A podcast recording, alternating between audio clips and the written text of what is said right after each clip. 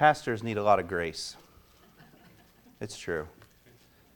I've spoken before and given a sermon illustration on the universe and the galaxy, and one of our scientific minded brothers reminded me that I have no idea how the universe and the galaxy works. The same will be true today as I introduce this message with a thing called algorithms. I had to look this up this week to even understand what it means, but it's not actually all that complicated. I know we're tempted to think if we're not computer minded, actually am fairly good at computers, but we're tempted to think that algorithm is this sort of complicated thing that only experts can understand in the field. And maybe I'm missing it, but it seems like to me that it's just a step of pro- it's just a list of steps and processes that will help you get to a desired conclusion or outcome. That's all that it is. It's if this happens, then that will happen. That's called an if then algorithm. It's not actually all that complicated. We do this all the time in our life. We use algorithms to help us process the material world around us. For instance, if it's cold outside, then we'll wear a coat. Maybe. Actually, I'm not one to talk. I barely wear a coat. It's a, it's a chip on my shoulder from being from the South, I guess. You're not going to get me, New England. If it's raining outside, then we'll grab an umbrella. These are things that we think through, these sort of if then relationships that we have. They're conditional algorithms, and they help us come to conclusions about what we're supposed to do in our life. Now, this is one of the most common types of algorithms is the if then algorithm, and we use them all the time for both simple and complicated things. So, for instance, if I haven't eaten in 12 hours, then I will be hungry. That's a simple algorithm. A more complicated algorithm will be if I put a a slab of butter in the pan, and if I turn on the heat, and if I grab the bread, and if I grab the cheese, and if I smush it together and put it on the pan and flip it at the right time, and if I do all those things, then I'll have a grilled cheese. That's a little bit more complicated algorithm, and we use algorithms to even put ro- uh, robots and rockets into space. They're just simple rules that help us get to a desired outcome. Now, the reason that I bring that up is because I want to give us an algorithm today for the sin of grumbling. I think in the Bible there's this algorithm, there's this list of rules that actually work, that if we evaluate them, we'll understand why we grumble against God. And this is what it is if I have a low view of God, and if I have a high view of myself, then I will grumble. If I have a low view of God and a high view of myself, then I will complain and I will grumble against God. And that, of course, gives us dire consequences. It harms our relationship with God, and as Christians, that means that we need to repent. And the Bible's full of that message. But what I want us to do today is I want us to look at this thing called grumbling. And we're going to do something a little different than we normally do. Normally, I start with the passage after I finish the introductory remarks. I start with the passage we're going to be talking about, and I often look back to the Old Testament, and then I'll look to Jesus, and I bounce around a little bit. We're going to start in the Old Testament today, and we're going to build our way towards the Gospel of John because grumbling is defined for us, it's described for us, and it's demonstrated for us all in the Old Testament scriptures. So when we understand what it is, how it's defined, demonstrated, and described, then we'll turn to John, and then we'll see how Christ is the only hope. That's what we're going to do today. So let's pray. Let's ask the Lord to be gracious to us and help us to understand His Word.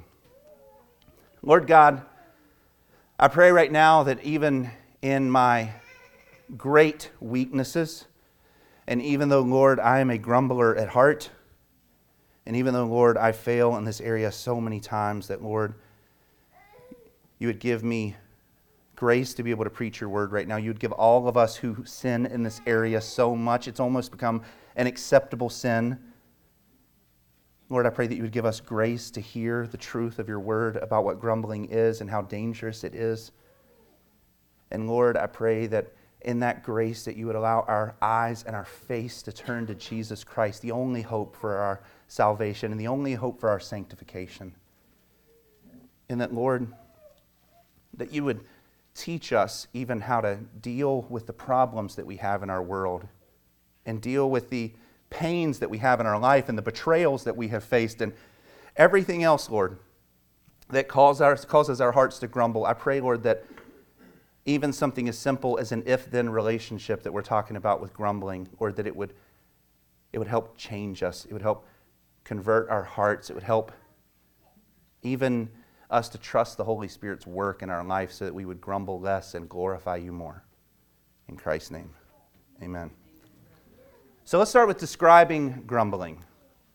Grumbling, when the Bible speaks about, is an attitude of contempt against God. It is complaining, yes, but it's more than complaining. It's embittered vexation against God. Embittered vexation against God. A grumbler will look at their circumstances with confusion and disgust, and instead of asking God, please help me, they'll look at God and they'll shake their fist and say, Why are you doing this to me, God? That's what happens when we grumble. And there's three phases, really, in the life cycle of someone who grumbles. There's the first phase where you're frustrated at the situation. And you say, God, why is this happening to me? Or, or, God, are you really with me? You're frustrated at what's going on in your life. The second life cycle is you become frustrated with God. And your questions turn from, are, are you with me, God, to God, why are you doing this to me? And then the third phase of grumbling is where you turn against God, where you're no longer angry at the situation and when you're no longer frustrated at the fact that God is not showing up. You're now angry at Him and you're turning against Him and you're saying, God, you're unjust. God, you're not good. God, you're wicked. See, grumbling ultimately, if we don't repent of it, leads us into this sort of self righteous victimhood where God has acted out against us. We've minimized God, we've maximized ourselves and the inevitable consequences that we will grumble. We take on the role of a prosecutor and a judge against God. We ask God questions like, Why did you let this happen to me? Why didn't you intervene in my life and my story and my circumstances? Why don't you know how I feel about this, God? And when we ask those sorts of questions, they're not really questions, are they? They're like statements dressed up like questions hurled at God like hand grenades. That's what they are. Think about it this way if you go up to your boss and you say, Why are you so bad at your job? That's technically a question. It starts with an interrogative pronoun and it ends with a question mark. It's technically a question, but your boss isn't going to hear it that way. I remember during the Trump years, which was just a few months ago, the media used to do this all the time. Why are you killing people? Because you don't wear a mask. Or, uh, when a wife says to her husband, When are you going to grow up? She's not actually asking to find out the answer. She's not saying, You know, I was really thinking about this. When are you really, when are you going to grow up? I'm just curious. It's a statement weaponized as a question. And we do the same thing to God. When we look at God and we say, Why did you let this happen? What we're actually saying to God is, You don't love me. You don't care about me. You either weren't powerful enough to save me or you were, and I wasn't that interesting enough for you to intervene. That's grumbling. When we do that, we not only become the prosecutor of God, we become the judge of God, and we raise our gavel and we indict God and we say, You are wrong. You're not fair. You're unjust. And it's this sort of secret anger that boils underneath the surface. That was, that's what grumbling is. And at the heart of it, it, it really functions as we know better than God on what we need in our life. I know what I need in my life more than God. I know what I need in this relationship more than God. I know what I need in my finances more than God. I know what I need in every aspect of my life more than God. And that's actual foolishness. We're living in a sort of false reality when we do that because we know so little. We occupy about, depending on your size, three square feet of real estate for about at most 80, 90, 100 years. That's it. We have such a small, minuscule point of view on reality, and yet God is infinite in every way. He's existed eternally, He's existed everywhere all at one time. He knows everything that ever was, He knows everything that ever could be, He knows everything that ever is. God doesn't only know just what's actual, He knows what's possible. There's not a single piece of data that God doesn't already know, which means we are laughably limited in comparison to God. And yet we accuse Him. And yet we complain about God. We say things like, God, why did you give me this spouse? Look at her or look at him. What's so funny about that is your spouse is saying the same thing. God, why did you have me be single?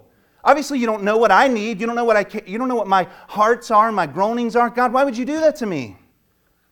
We complain about our bodies because we don't look the perfect shape and the perfect figure and the perfect everything else. We complain about our kids because they swing on the chandeliers instead of doing their schoolwork. We complain about the lack of kids. God, why can I not get pregnant or why can I not have a child or why is so and so or this or that? We complain about everything. We're addicted to it. We minimize God, His power, His love, His grace, His authority, His plan, His mercy. We maximize ourselves, our priorities, our opinions, our situations. And when we do that, we always grumble against God. So, with that context, I want to define grumbling very simply as that anger fueled complaining at God that always occurs when we put ourselves and our plan above Him and His plan. We believe God is too small to help us. We're living in a fantasy land, like we've already said.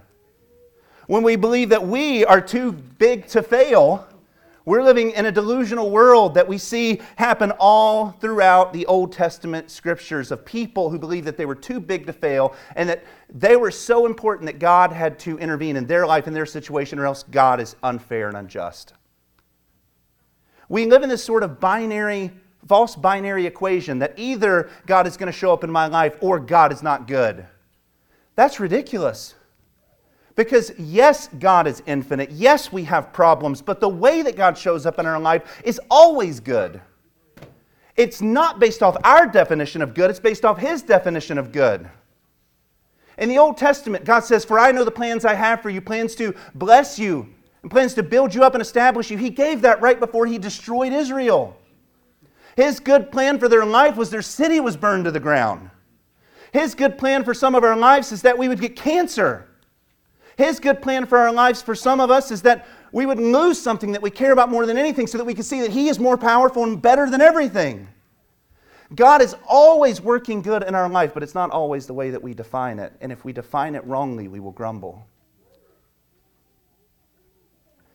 Now, this happens all throughout the Old Testament scriptures, it's everywhere. It's right there in the very beginning. If you've been at Shepherd's Church long enough, even three weeks, you'll probably notice that one of the things that we always mention is Genesis 1 through 3. Everything begins in the foundation story, everything begins right there in the garden. All the things we struggle with are right there. And we see this happening in Adam. What does Adam do? Adam is put into a garden, and then almost days after it begins, he's complaining about God. Look at what happens. He sins, he eats the fruit. God comes to him and says, Adam, what have you done? And then what does Adam say? It's the woman you gave me. He's saying there's two people, God, that can be blamed right now, and it's not, and I'm not one of them. He's saying it's the woman's fault. She wasn't paying attention when I was giving her the theology lesson on which fruit we were not supposed to eat. He's saying she wandered off and went to the grocery store looking for new fruit, and I, I don't know where she went. You know me, I don't like to shop.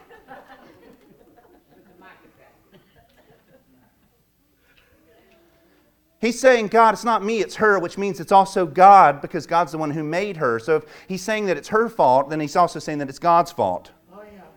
He's saying, Lord, I was just in the garden minding my own sweet, innocent business, doing my job, naming animals, and you knocked me out, first of all. You put me under the knife, and I had surgery. And when I woke up, I had a rib missing. But I'm not going to lie because I was actually super happy about it because this woman was beautiful and wonderful until she started bringing all this trouble in my life. And now, God, you're to blame. Now, I'm dramatizing. None of that is actually in the Bible.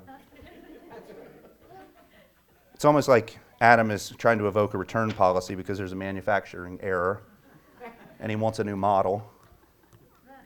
None of that's in the Bible, but I think that was in Adam's heart. See, he wasn't accepting responsibility for anything that he's done. He's passing the blame off on Eve and onto God. He's minimized God, he's maximized his grievances, and therefore he grumbles. It's always true. Eve does the same thing. You can't just pick on Adam. God turned to her and he looked for an explanation, and she said, The serpent is the one who deceived me. You can imagine Adam saying, It's not my fault. You can imagine Eve saying, It's not my fault. Where was Adam? He was, he was grumbling on and on about theology. I didn't understand what he was talking about. And all I was trying to do was to feed my family with some interesting new fruit that I found. And where was he? He didn't protect me. He didn't come after me. He didn't guard me. He didn't tell me, don't do that. He just sat back and watched like a spineless man that he is. That's maybe what Eve is saying. And she's saying, He didn't protect me. And God, because you gave me such a weak man, you didn't protect me. And how often has this argument played out over history between male and female? We pass the blame. We don't accept responsibility for our own sin. And ultimately, we point the finger at God. Now, what I find so fascinating about this account is that the serpent was the only one who was wise enough not to blame God. The serpent, which means that sin is so powerful in our lives that it reduces our character down below what even Satan finds appropriate. Satan, as nefarious and deplorable as he is, never in the Bible grumbles against God. Never in the Bible blames God. That means that when we sin, when we blame God, when we grumble, we're doing what hell won't even do. It's like a drug dealer who refuses to do the drugs because they're bad for you but has no problem giving them to the people and leading them into all kinds of pain and misery. It's like a pharmaceutical company that will make the drug but won't take the drug because they know what's in it and they know the list of side effects that, that they ramble off at the end of the commercial. It's like the fast food company CEO who won't eat the Big Mac. He's eating kale while they're peddling all kinds of calories to the rest of us. It's a sort of hypocrisy, but it's also a sort of wisdom. If you know it's bad for you, why would you do it? Satan himself will not grumble against God, but he's happy if you will. He's happy to lead you into sin. James says, just as Jesus' brother in the New Testament, even the demons believe God and they shudder. Which means that the demonic faith believes God, fears God, and knows who they are. They don't minimize God, they don't maximize themselves. They know how low they are, they know how condemned they are, and they know how awesome God is, so they won't even complain. But they're happy for us to. Human beings in our sin, we don't tremble when we come into the presence of God. We don't fear God. We don't shudder at His holiness. We don't guard our lips with the same passion that demons do. Most of our life is spent laughing at the commands of God or yawning at the praises of God. We do the unthinkable when we speak out against him. Now, let's be objective for a moment. It's easy to look at Adam and Eve because they're very far removed from our situation. It's easy to look at, well, the pagans do this, the atheists do this, the naturalists do this, everyone else is doing this. But the word shows up in the Bible the very first time with God's chosen people. It's God's chosen people who are the ones who grumbled first as far as the word is concerned. That's the first time it shows up, it's in Exodus. These same people who saw God bring them out of Egypt with a mighty hand, who saw him fight for them, who saw them overthrow their oppressors and save their children from the waters of the Nile, the same God that they saw keep them safe from the plague so that they wouldn't get sick and so that none of it would touch them, the same God who they saw save their firstborn sons and kill the firstborn son of Pharaoh, this same God that they saw do all of that whenever they get to the waters of the Red Sea, whenever they get right there on the edge of it and they see this pitiful little army chasing after them, they're afraid and they're in terror and they grumble because they've now minimized God and they've maximized their circumstances. They do it even though they've seen the evidence of who God is. Look at what happens in Exodus 14 10 through 11. As Pharaoh drew near, the sons of Israel looked, and behold, the Egyptians were marching after them. And they became frightened, so the sons of Israel cried out to the Lord. Now, this is not where it goes wrong. When we're frightened, we should cry out to God. When we're scared, we should pray. This is not where it goes wrong. Verse 11 is where it goes wrong. Then they said to Moses, It is because there were no graves in Egypt that you have taken us away to die in the wilderness. Why have you dealt with us this way in bringing us out of Egypt? Do you see what they're saying? They're asking questions weaponized as statements. They're saying, God, your character is such that you have tricked us. You've done good things to us to woo us out of our slavery, and now you're going to kill us and bury us in the desert. They're saying, God, you're evil, you're capricious, and we don't trust you. That's what they're saying through those questions. They're minimizing God, but they're also maximizing their circumstances. They're looking at Pharaoh's army as if Pharaoh's army is going to absolutely destroy them. And let's be honest, it was the biggest army at the time in the ancient world. It was a powerful fighting force. But yet, in that moment, they forgot who God is. And they forgot who they were. And what does God do? In their sin, God could have struck them down. In their sin, he could have let the Egyptians conquer them, but he didn't. He was gracious. Everyone looks at the Old Testament and says God was so angry and so mean. No, you're reading it wrong. God was so gracious. God saved sinners in the Old Testament time and time again. And in this particular scenario, He saved them and rescued them in the most dramatic and awesome way. He split the waters of one of the largest bodies of water in that entire region completely in two, water to dry ground. They walk over to the other side. They're looking at the Egyptians who are chasing after them, and they watch the mercy and the salvation of God when those waters come crashing down and eviscerate the Egyptians. They saw the hand of God. And in uh, Exodus 15, it tells us that for 21 verses, they broke out into one of the greatest worship services that exist in the entire Old Testament.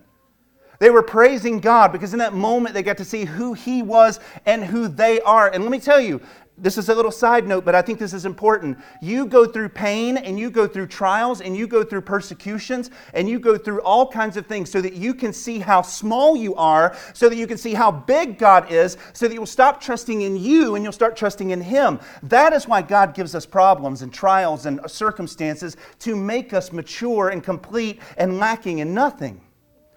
The Israelites were not equipped to go into the promised land without the Egyptians chasing them and threatening them because they needed a bigger vision of who God is. And we're not ready to stand before King Jesus in heaven yet because God has not called us home. And until He does, He's going to test us, He's going to bring us through trials, He's going to bring us through things that are so hard that they're going to break us, that they're going to cause us to weep. But He's doing that for your good, so that you will not trust in you, but you'll trust in Him. And human beings have to learn through pain because that is how stubborn we are. God showed His grace to these people who were prone to grumbling, but in their sin, that is all that they could ever do. They were addicted to it. And you know, sin is so powerful that human beings can't break it on their own. So we see the same group who's worshiping on the shore grumbling just a few verses later. This is what happens in Exodus 15 22 through 24. Then Moses led Israel from the Red Sea. So they're just worshiping. Worship service in full effect. They're packing up their drums. They're getting ready to walk. Like that, this is where they're at. And they went out into the wilderness of Shur, and they went three days in the wilderness, and they found no water.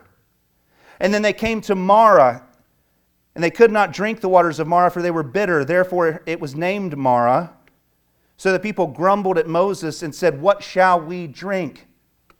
What I find so fascinating is, is that they were just worshiping at a large body of water, and now they walk up to a kiddie pool and they're like, God, what are you going to do? God just split the waters of the ocean in half, and now they come to a poisoned little pond of water and they think, What's God going to do for us now? That doesn't make any sense. That's how efficacious sin is in our minds that we forget who God is. The same God who split the waters can make the waters potable to drink. And yet they forgot who God was. They minimized him, they maximized them, and it made them grumble again and again and again.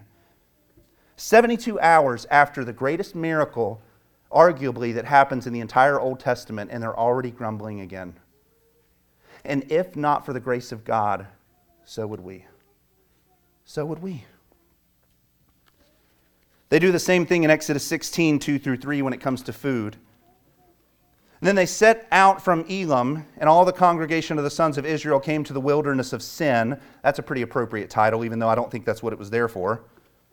Which is between Elim and Sinai on the 15th day of the second month after their departure from the land of Egypt. And the whole congregation of the sons of Israel grumbled against Moses and Aaron in the wilderness. And the sons of Israel said to them, It would have been better if we died by the Lord's hand in the land of Egypt, when we sat by pots of meat and when we ate bread to the full, for you have brought us into this wilderness to kill the whole assembly with hunger. What I find fascinating is that God tests them with water and food because those are the two most basic elements of human life because he wants them to see that they can't even trust themselves for food. They can't even trust themselves for water. They have to trust God to provide for them in every single circumstance. And instead of relying on God to provide, they're accusing him of being wicked. This is the same people who saw all of the miracles of God, and yet the moment that they don't have food, they're complaining and grumbling.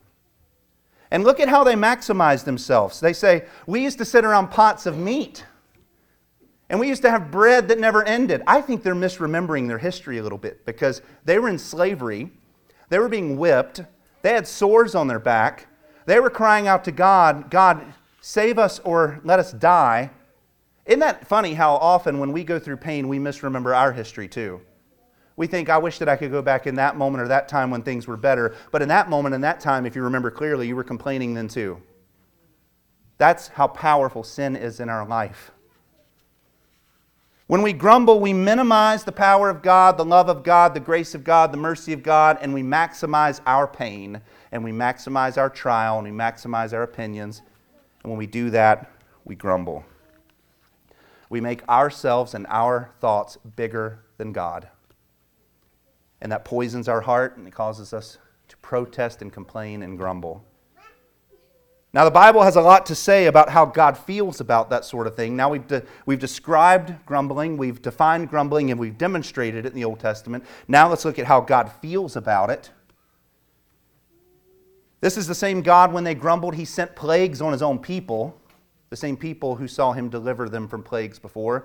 He sent fire upon them for grumbling, he unleashed vipers upon them for grumbling. He gave them sicknesses in their camp because of grumbling. And in one story, he even opened up the earth and swallowed an entire group of people who were grumbling against him. So God cares deeply about our complaints. Imagine if you were on the road and you were driving and someone was sitting at a yellow light refusing to go through the intersection, which is maddening. and you hurl a complaint, and God up in heaven finally is finished with you, and He says, Enough. And then the earth opened up, and you go tumbling down some cavernous dark hole to the core of the earth, you, that would be exactly what we deserve in that moment. We don't actually think that way, though. We think that grumbling is so normal and complaining is so normal that God really doesn't care. It's one of those sins that He overlooks, like when we go to the all you can eat buffet and we eat too much. Well, that's just an acceptable sin. It is. It's something that the Lord has convicted even me about because you know, while my metabolism is slower than it used to be, the way that we treat our bodies is an indication of how we love our Lord. The way that we complain is an indication of what we think about God. All throughout the Exodus narrative, God was provoked to fury against his people. In Exodus, or sorry, in Numbers 14, God even says that he would wipe them off the face of the earth. Moses interceded for them and he said, God, don't do that because the nations would think and would believe that you're unjust. God already knew that he was going to rescue them, but he used Moses in order to do it. But he doesn't let them off. He actually punishes them, and their punishment is severe, and their punishment is a paradigm for you and I even today.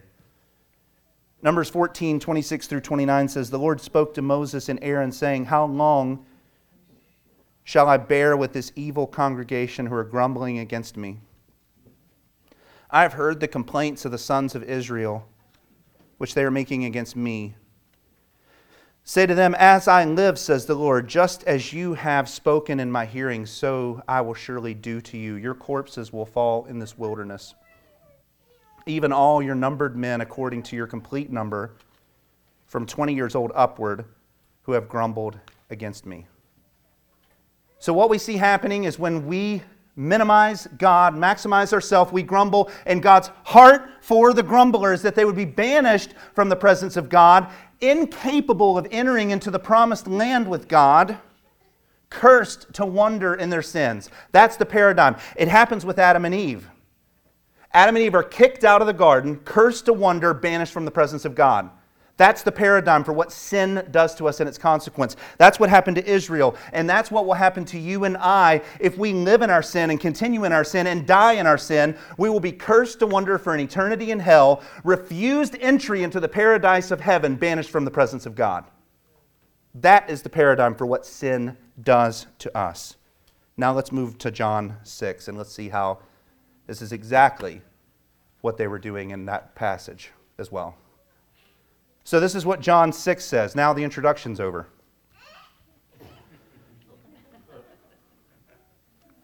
Therefore, the Jews were grumbling about him. This is Jesus. Because he said, I am the bread that has come down from heaven. Now, let's stop just a second because I find this fascinating. When Israel in the Old Testament grumbled against God, they grumbled against a God that they could not see, that they could not touch, and they grumbled against a God who had not yet fed them. This crowd grumbles against a God that they can see because Jesus Christ is right in their midst. They can touch. They actually tried to grab him and make him king, and they're grumbling against a God who's already fed them. Now, let's ask the question. We know, we know sin is offensive to God, but this sin's worse. They're grumbling against a God that they can see who's just done a miracle right in front of their eyes, and their bellies are full even asking for it. They're grumbling in a way that even their ancestors wouldn't grumble. Can you imagine how disrespectful this must have been to the Father who opened up the earth to crush his adversaries, and yet his own Son? They're spitting in his face right in front of him and grumbling against him. And God, only by his mercy, is holding back his hand of judgment. The text continues. They were saying, Is not this Jesus, the son of Joseph, whom, whose father and mother we know? How does he now say, I have come down out of heaven?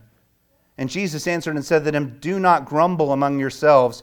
No one can come to me unless the Father who sent me draws him, and I will raise him up on the last day. Now, we're going to go into detail about that last verse next week. What I want us to focus on this week is the fact that they don't even see who Jesus is. Remember, I said that grumbling is maximizing ourselves and minimizing our God. They are doing both of those. They don't even see Jesus as divine. Their objection is not about his divinity. They have no category for a triune God who comes down in flesh and dwells among his people. They don't even reference him in that way. They say, We know your father and we know your mother, and you can't have come down from heaven. They're looking past his divinity and they're just saying, You're just like us. No, he's not. They're denying his divinity right now, which means that they're minimizing him and they're actually performing a great idolatry in the presence of Christ. They're also maximizing their own circumstances. They're looking for a Moses like prophet who's going to feed them day in and day out, like we talked about a couple of weeks ago. They're looking for a new King David who's going to lead them in freedom to Rome because their opinion of what the Messiah was going to do was more important than what Jesus actually came to do. Jesus didn't come to free them from a political power, He came to free them from a spiritual power that was going to keep them bound forever in hell. That's a greater enemy than Rome, and that's a greater enemy than Israel. And yet they looked right past Jesus and they looked and they said, You're not what we thought you would be, therefore we're going to grumble against you. You're not feeding us like Moses fed us, when yet Jesus, when they finally, if they were finally understand what kind of feeding Jesus is talking about, he's not talking about physical bread. He's talking about a food that will never fail, that will satisfy our souls for all of eternity. We feast on Christ as Christians, and we are never hungry.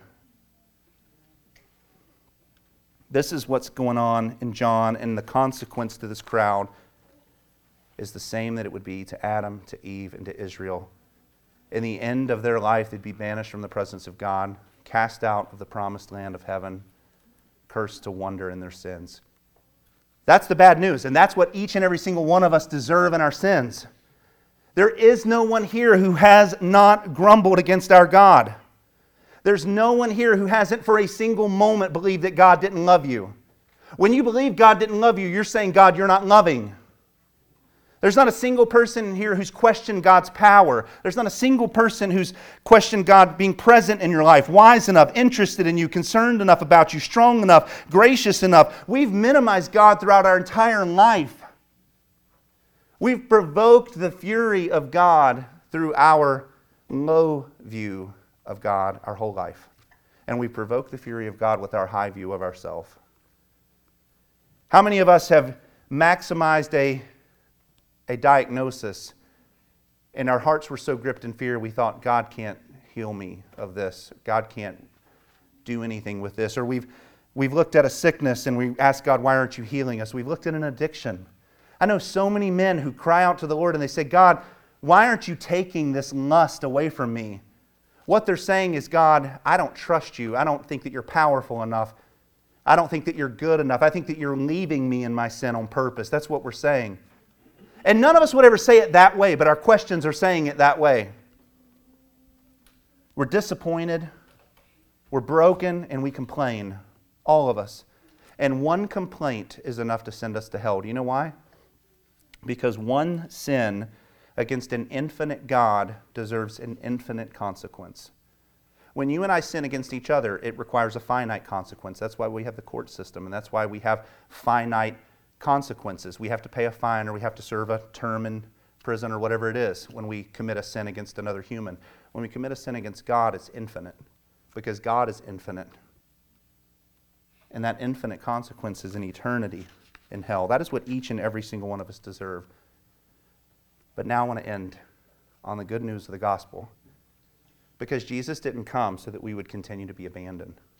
Jesus didn't come so that we would continue to be grumblers. Jesus didn't come so that we would continue to be stuck in our sins and lost forever.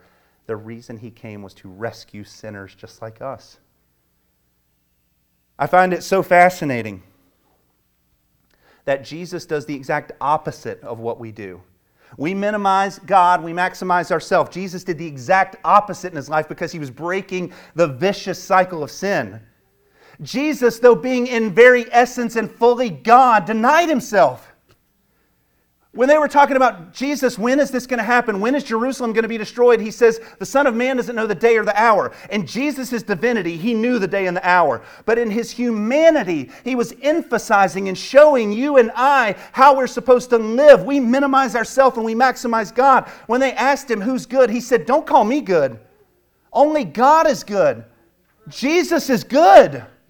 But in that moment, he was demonstrating to us how we are supposed to live. We don't live looking at ourselves, we live looking at God. We live minimizing ourselves and maximizing Him. Every moment of Jesus' life was about the glory of God. He lived in such a way that, that magnified the love of God and the wisdom of God and the mercy of God. And in his life, you're talking about minimizing yourself. In his life, he was born in a manger in a little town called Bethlehem. In his life, he didn't have a place to lay his head often. In his life, he went through bouts of poverty. In his life, he went 40 days and 40 nights with no food in the middle of a wilderness, being tempted directly by Satan himself. None of us have been in that spot. In his life, he was mocked and slandered and discredited and rejected. He was lied about. In his life, he was crucified in the most awful and hideous way. They took him and stripped him naked and they beat him and they pushed a crown of thorns down into his skull until he was disoriented and could barely walk up the hill of Calvary. He went down to the bottom of what humanity can go to show us how big God is. We have to minimize ourselves and maximize our God. Jesus did that perfectly and he did that perfectly on the cross. On the cross, Jesus accomplished both. He made the most, the he made much of God on the cross. He glorified God greater than he had ever glorified God in anything that he had ever done on the cross, and even at the same moment where he was reduced down to almost nothing. He was made low so that God would be made much of. And what we see happening there is that is how salvation was accomplished for you and I, because we can't do that. The goal of salvation is not go imitate Jesus and do what Jesus did, and then God will look at you and He will save you. You can't do what Jesus did. That's why we needed Jesus to come.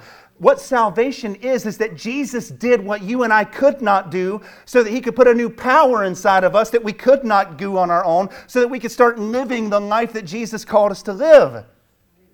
The, the Christian life is not go live like Jesus and then God will save you. The Christian life is die to yourself, and look to Jesus, minimize yourself, and look to the God who's maximized, and then by believing in Him, He'll put a new power inside of you. He will come inside of you and live and dwell, and He will help you do that very same thing.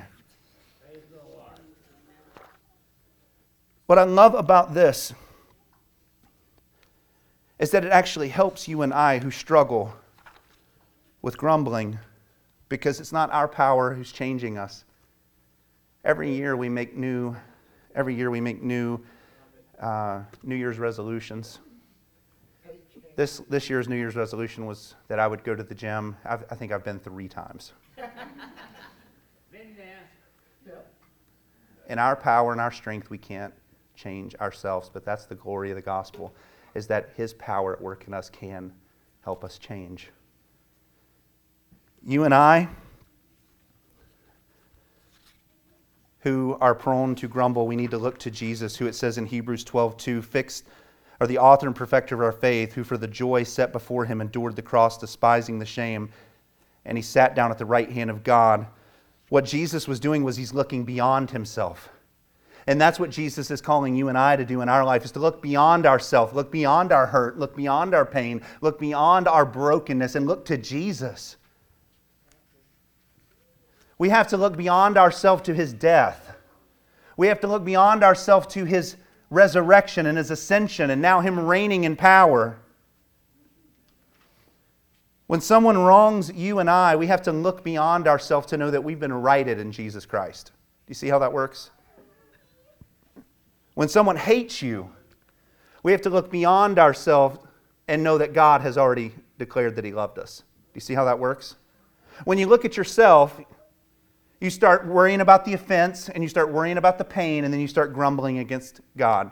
But when you look beyond yourself, every accusation that could ever be hurled at you is untrue because of Christ. Let them say that they hate you. You're loved. Let them say that you're rejected. No, you're not. You're accepted. That's what the gospel does. If your body's broken in pain, look beyond yourself to the day that you will be healed and you will dance in heaven because every single one of your joints will work perfectly as they were intended. Yes if you have relational needs that are not getting met, look beyond yourself to the fact that you have the perfect husband in Christ. You have the perfect one who loves you, and you will never be abandoned. You will never be forsaken. If you're persecuted, shout for joy. If you're stuck in traffic, sing a song of praise. If the government is broken, and yes, it is, and yes, it always will be, remember, look beyond yourself and realize that you're a citizen of heaven. The remedy to grumbling is to maximize our looking to Christ, to minimize our looking to ourselves, and that will change us from someone who grumbles to someone who worships. Let's pray. Great job. Lord, thank you so much for the simple truths. Lord, it is so easy to look at our life and our circumstances and the things that we think we don't have and, the, and to look at the things we do have and be upset about those things. And, and Lord, it's so difficult to, to live with contentment. It's so difficult to say that this pain that I have right now is not cause for me to complain, it's cause for me to rejoice. It's so difficult to look at a broken relationship, a broken marriage, a broken body, a broken everything, to look at that and to say, I'm not going to complain against my God because I know that He loves me. I'm going to worship. I'm going to lay myself down and I'm going to praise you because you are worthy. Lord, this is something that we cannot do as humans. We are addicted to our grumbling. Holy Spirit, I pray that you would help us. Holy Spirit, I pray that you would help me. This week I grumbled because one of my kids ate the last Takis in the bag. Lord, I pray that you would cure my grumbling heart, you would cure our grumbling hearts, and you would cause us to look to Jesus, the author and the perfecter of our faith, who for the joy set before him endured the cross. Lord, none of us have ever went through a cross, and yet Jesus had joy there. I think he expects us to have joy here. Lord, we thank you and we praise you and we say these things in your son's name. Amen.